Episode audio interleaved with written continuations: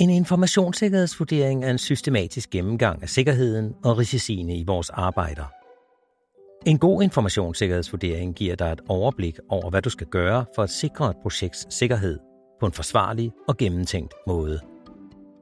Som leder er det din opgave at sørge for, at der bliver udarbejdet en informationssikkerhedsvurdering, og dernæst at forholde dig kritisk til den.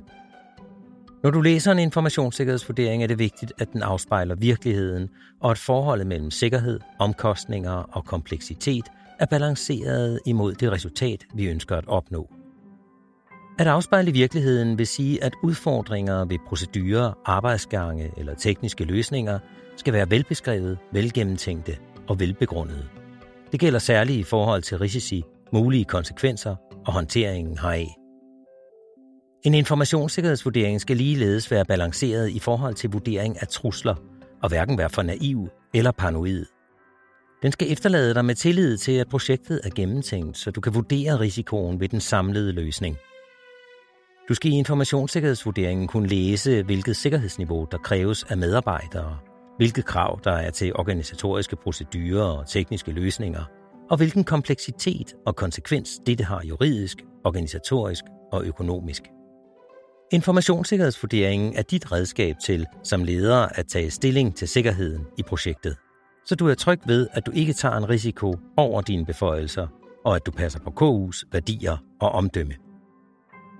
Den måde, vi arbejder, og det vi arbejder med på KU, er meget forskelligartet, så det vil være forskelligt fra projekt til projekt, hvad der er relevant og hvad der er vigtigt. Men tankemåden er den samme. Lad os tage et par eksempler.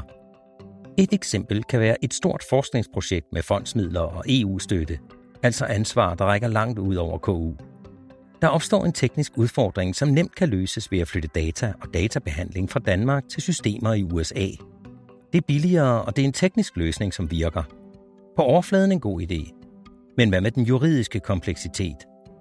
Kan man sådan bare uden videre overlade fonds- og EU-støttet forskningsmateriale til amerikanerne – og kan sådan aftale overhovedet håndhæves? Besparelsen på den tekniske side bruges hurtigt på en juridisk kompleksitet, som både skal kunne revideres, og hvis det bliver nødvendigt håndhæves, for ikke at bringe troværdigheden til KU i fare.